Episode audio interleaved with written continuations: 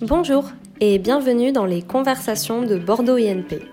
Cet épisode est le premier d'une série en trois volets consacrée à l'intelligence artificielle. Nos intervenants, Pierre-Alexandre Favier, enseignant-chercheur à l'ENSC Bordeaux INP, Joris Sansen, enseignant-chercheur à l'ENSTBB Bordeaux INP, et Mohamed Mosba, enseignant-chercheur à l'ENSARMAT MECA, mais également vice-président numérique de Bordeaux INP, se sont prêtés au jeu de définir pour nous l'intelligence artificielle et de nous en présenter les enjeux principaux. Bonne écoute euh, Quelle est la définition de l'intelligence artificielle euh, Alors j'ai un problème dès qu'on me demande de définir l'intelligence artificielle, tout simplement parce qu'il y a plein de façons de la définir. Alors, le, passionné de SF que je suis vous dira que l'IA, c'est la machine intelligente, comme a pu la décrire Asimov. On s'approche des concepts de la singularité, par exemple, avec euh, l'intelligence artificielle ultime, supérieure en tout point aux capacités de réflexion de l'être humain. Ça, ça serait plutôt l'IA d'un futur euh, assez lointain, ce vers quoi on tend sans pour autant s'en approcher. Après, le scientifique en moi, il est un peu plus réaliste, objectif et terre à terre, et il dira que, à l'heure actuelle, l'IA, c'est plus simplement de l'analyse de données automatisée. Alors pour expliquer un peu mieux, quand j'ai démarré dans le domaine, on m'a dit, et je suis globalement d'accord avec cette description, l'IA, c'est faire faire un ordinateur des calculs et prendre des décisions ou statuer sur une situation selon certaines règles ou avec un objectif, mais sans lui dire très exactement comment le faire. Alors évidemment, la machine, elle est encore loin de surpasser l'être humain, hein. on est trop polyvalent et trop apte à nous adapter, à évoluer pour ça. Mais on peut, on peut que constater que l'on arrive maintenant sur des tâches très spécifiques à répondre à des problèmes de façon aussi, voire plus performante que l'humain. Et si je reste sur des exemples bien connus qui parlent à beaucoup de monde, c'est comme ça qu'on en vient à avoir des machines qui battent euh, l'humain dans des jeux de stratégie qui nécessitent de la réflexion et des capacités d'adaptation. Alors tout ça, ça marche parce qu'on a su donner à la machine la capacité de mémoriser et de revenir sur ses expériences, sur ses calculs et d'en tirer une information sur ce qui fonctionne ou ne fonctionne pas et de s'améliorer, d'évoluer, un peu comme le fait l'être humain. Alors évidemment, c'est encore ponctuel et à des échelles réduites. On est loin d'avoir recréé l'intelligence humaine, mais pour moi, conceptuellement, à l'heure actuelle, il y a c'est ça, c'est des machines de calcul qui arrivent à imiter, égaler, voire surpasser la performance et le schéma de la réflexion humaine. Alors, la question de la définition de l'IA, si elle peut sembler euh, à juste titre première et pas la plus facile qui soit.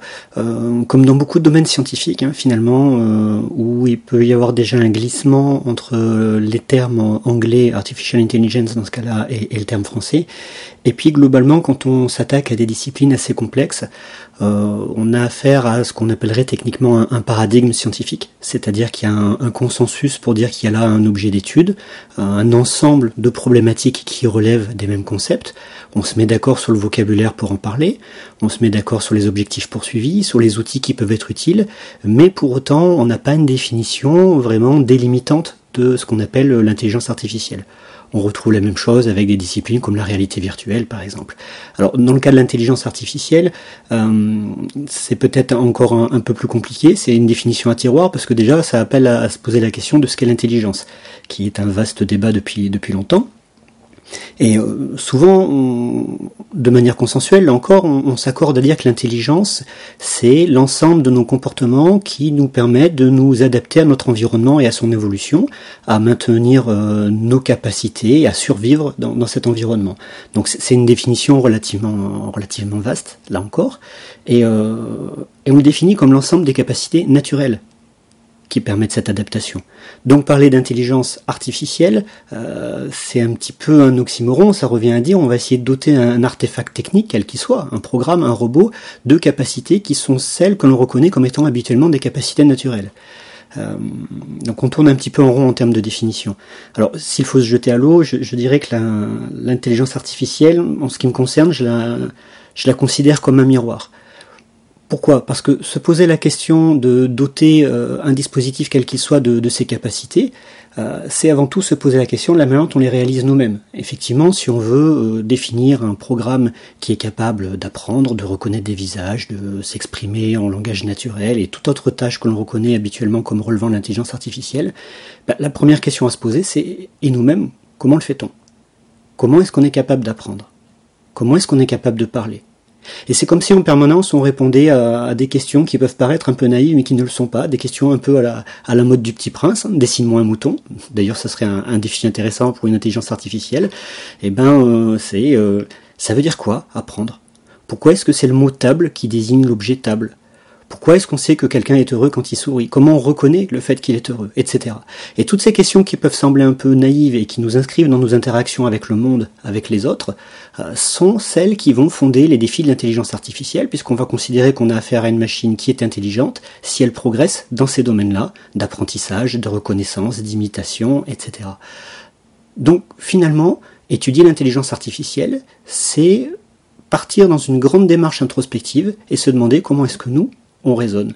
Et quand je dis nous, c'est bien sûr s'intéresser à la cognition humaine, mais plus globalement l'intelligence animale, l'intelligence végétale, l'intelligence sociale, toutes les formes que l'on peut considérer être des formes d'intelligence vont être des sources d'inspiration pour essayer de faire des machines qui sont plus capables d'adaptation. Et donc, c'est en cela que je considère que l'intelligence artificielle est en fait un miroir. On est en permanence en train de se demander comment nous fonctionnons nous-mêmes pour essayer de transposer cette compréhension dans les techniques d'intelligence artificielle alors, il est difficile de donner une définition précise et consensuelle euh, de référence à l'intelligence artificielle.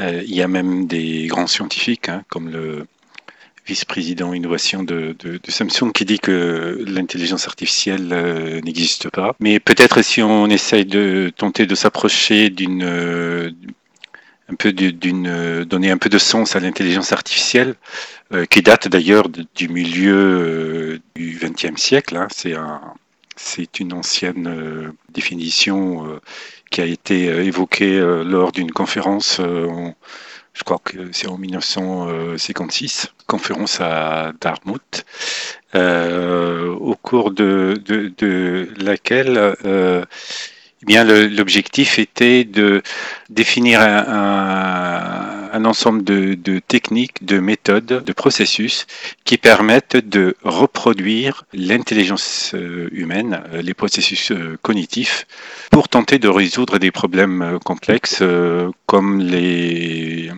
comme le font les, humains. Alors les applications sont nombreuses évidemment.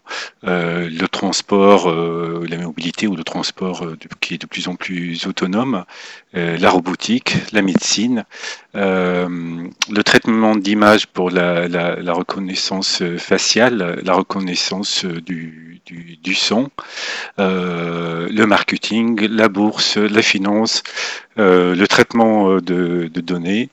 Donc il y a pas mal d'applications de, euh, qui tous euh, ou toutes rentrent dans ce qu'on appelle l'intelligence artificielle. Quels sont les enjeux de l'intelligence artificielle? Euh, Si je reste sur mon domaine, donc les applications en, biologie, depuis une trentaine, quarantaine d'années à peu près, on est en capacité de générer et d'agréger des données.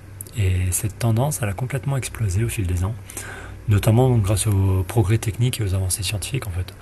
Le problème c'est que pendant longtemps on a été incapable d'exploiter correctement toutes ces données. Alors on s'améliore, hein, mais on est encore loin d'être optimal. Si je prends un exemple, là où avant on était heureux de trouver le gène ou la protéine qui semblait responsable d'une maladie par exemple, Maintenant, on sait que c'est pas aussi simple, que les causes sont souvent beaucoup plus larges, qu'il y a des causes au niveau génétique par exemple, qui vont se répercuter au niveau protéique, qui vont s'amplifier au niveau métabolique, souvent même avec une influence, une influence de l'environnement. Et tout ça avec des effets qui vont s'entremêler, qui vont s'entreperturber, vont agir comme des perturbateurs, qui vont amplifier ou bloquer certains mécanismes, etc.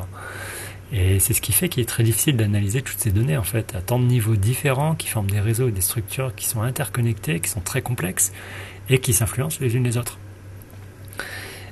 Alors, les techniques dites d'IA, elles visent justement à adresser ce type de problème, c'est nous permettre d'améliorer notre compréhension du vivant et de ses spécificités, ses, ses défaillances et les solutions qu'on peut y apporter à des échelles de plus en plus fines et à des niveaux de complexité de plus en plus avancés. Et les enjeux, ils sont justement là. On sait très bien qu'on est loin d'avoir la connaissance ultime de tous ces mécanismes, et je ne sais pas si on a réellement la capacité, nous humains, de tous les découvrir et les comprendre, car ils sont très complexes. Et c'est là où l'IA peut justement nous aider à détecter les liens qui existent dans les réseaux, c'est dans ces interconnexions, et les effets ou les causes lorsqu'ils défaillent. évidemment, il y a encore du boulot, mais ça avance à grands pas, surtout depuis quelques années. Le truc, c'est que comme avec l'arrivée de l'informatique, euh, on a levé une partie du voile, on a une idée de ce qu'on pourrait en faire, de l'impact que ça pourrait avoir. Et même si on est très loin d'être au bout du chemin, on sait que ça peut changer nos vies et sur plein d'aspects. Prenez l'IA et la santé, par exemple, personne ne va se plaindre de l'aide que peut apporter l'IA pour améliorer l'efficacité des parcours de soins ou pour identifier de meilleurs médicaments. Prenez l'industrie, l'IA, elle peut aider à réduire la consommation de matières premières ou encore associée à la robotique, elle peut apporter un allègement à des tâches pénibles ou à faible valeur ajoutée. Et des applications et des perspectives comme celle-là, il y en a des tonnes dès qu'on ajoute un peu d'intelligence dans quasiment euh, tous les domaines imaginables. Et c'est là que le bas blesse, en fait, c'est qu'on a tellement d'attentes, les perspectives, elles sont tellement belles, que quand on est confronté à la défaillance de ces systèmes intelligents, quand on nous montre qu'ils ne fonctionnent pas ou relativement mal, bah, ça nous met devant le fait qu'il y a encore du travail à faire, qu'ils sont imparfaits et que le monde dans lequel on vit doit, euh, doit évoluer pour suivre cette évolution et faciliter cette intégration. Pourtant, les progrès, ils sont, ils sont majeurs hein, dernièrement. Malheureusement, bah, les déceptions, elles sont proportionnelles aux attentes et dans le cas de l'IA, les attentes, elles sont énormes. Alors l'intelligence artificielle va à la fois améliorer notre quotidien, que ce soit euh, quotidien personnel, le quotidien au travail, parce qu'on utilise des outils qui sont euh, basés sur l'intelligence artificielle. Alors, il va aussi euh, permettre d'automatiser la pénibilité de, tâches qui sont de plus en plus assurées par des machines, par des robots.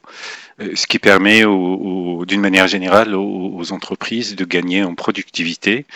Euh, on parle de robotisation euh, industrielle.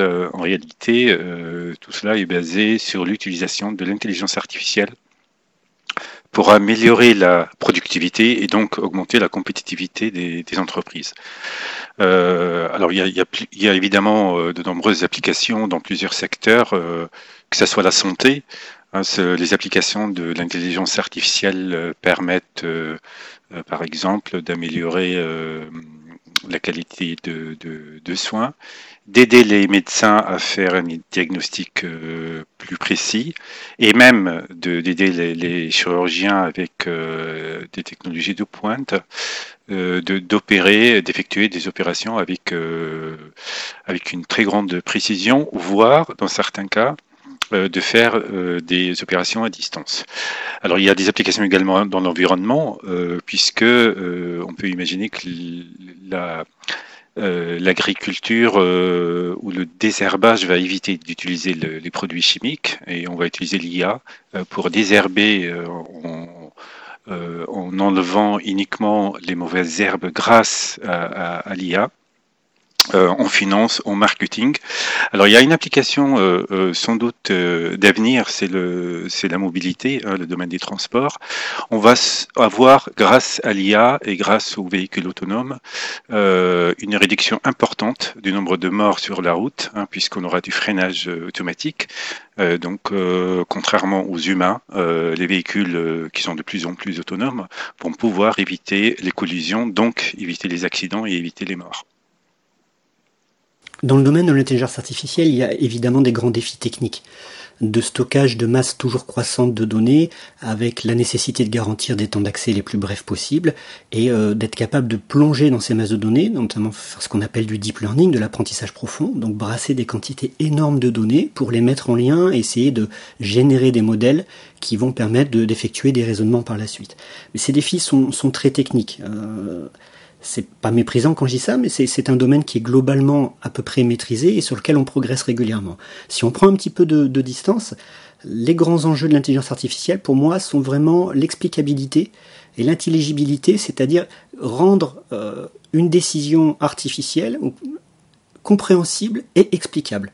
Euh, si je prends un exemple un peu extrême, on imagine un patient qui se présente dans un hôpital avec euh, un cas un peu complexe, et si on s'en remet à un système expert pour essayer de diagnostiquer ce qu'il faut faire, et que le système expert répond euh, je préconise l'amputation, il faudrait une sacrée confiance en la machine pour que le patient dise très bien je signe, allez-y, c'est parti. donc forcément, on va voir, on va vouloir poser la question pourquoi? Pourquoi la machine nous propose l'amputation. Et s'il y a une explication qui va avec, que la machine est capable de dire la maladie progresse vite, le seul traitement connu est peu fiable, il contient un excipient auquel euh, le patient est hautement allergique, il a plus de risque de faire un choc anaphylactique que d'être soigné, et le temps qu'on fasse laisser, la maladie risque de progresser et d'être incurable, euh, je préconise l'amputation, même si c'est radical, c'est finalement le moindre mal et les meilleures garanties de survie du patient. Alors là, le discours peut peut-être être accepté, en tout cas il est compréhensible, et donc il peut donner lieu à une décision acceptable. Donc quelle que soit la complexité du raisonnement mené par la machine, si ce raisonnement reste dans la machine et qu'il n'est pas pleinement communiqué, qu'elle communique uniquement une réponse, ça devient difficile d'accepter cette réponse et d'adhérer. Et, les vieilles peurs agitées en épouvantail par les intelligences artificielles toujours plus puissantes, c'est pas tellement la peur de la capacité de réflexion de la machine, c'est la peur que cette réflexion soit mise en œuvre sans qu'il soit possible de l'intercepter. Donc on a plus peur de la décision artificielle que de l'intelligence artificielle. Tant qu'il y a un homme aux commandes pour filtrer et appuyer ou pas sur le bouton, on est rassuré. Mais pour pouvoir le faire en son âme et conscience, il faut qu'il ait tous les éléments pour le faire. Donc il faut qu'il ait la totalité de l'explication. Ce qui n'est pas facile dans tous, les, contextes, ce qui n'est pas facile systématiquement en termes de temps ou de complexité de raisonnement, on arrive à des situations où la machine est capable de réfléchir très vite à des choses extrêmement complexes qui peuvent dépasser l'opérateur, l'homme qui a même d'appuyer sur le bouton ou de ne pas appuyer. Et donc ça pose toute la question de la confiance en la machine. Mais pour enlever la confiance, la machine doit être capable d'établir son raisonnement, de l'expliquer et de le justifier. Et ce sont vraiment là les grands enjeux de l'intelligence artificielle actuelle.